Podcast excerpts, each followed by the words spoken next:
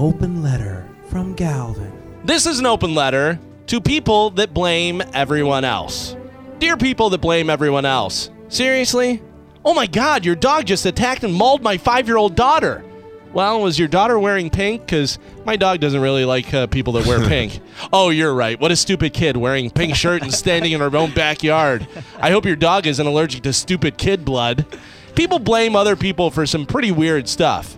My idiot boss is making me work today. No, your stupid life is making you work today. Because if you want food and shelter and your iPhone so you can post on Instagram pictures of how bored you are at your awful, oppressive, soul crushing job, then you better keep working to make an income so that you can pay for stuff. Otherwise, just quit.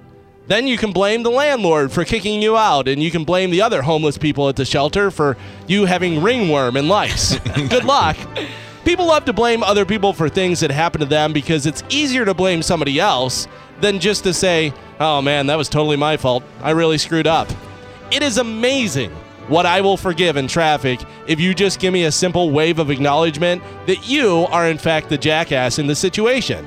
That's so much easier than doing something dumb that makes me freak out and follow you an extra nine miles out of my way just so I can get close enough to your car to whip a handful of nickels at you.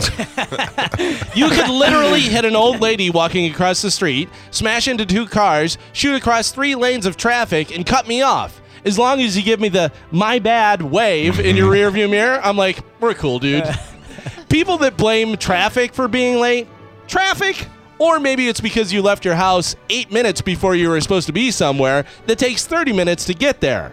Maybe blame a butterfly in China that flapped its wings and set off a series of events that were unavoidable. Or, I don't know, give yourself an extra 10 minutes to get somewhere. You ever hear the saying, the devil made me do it? I bet the devil is like, oh, really, Gary? Well, when you get to hell, I'm going to torture you so hard. just try it. Instead of giving an excuse that no one ever believes, anyways, just say, yep, that was my fault. Sorry about that. People will be so shocked, they usually just say, um, that's okay, and then just walk away. I'm Galvin from The Mike Calta Show, and this has been an open letter to people that blame everyone else.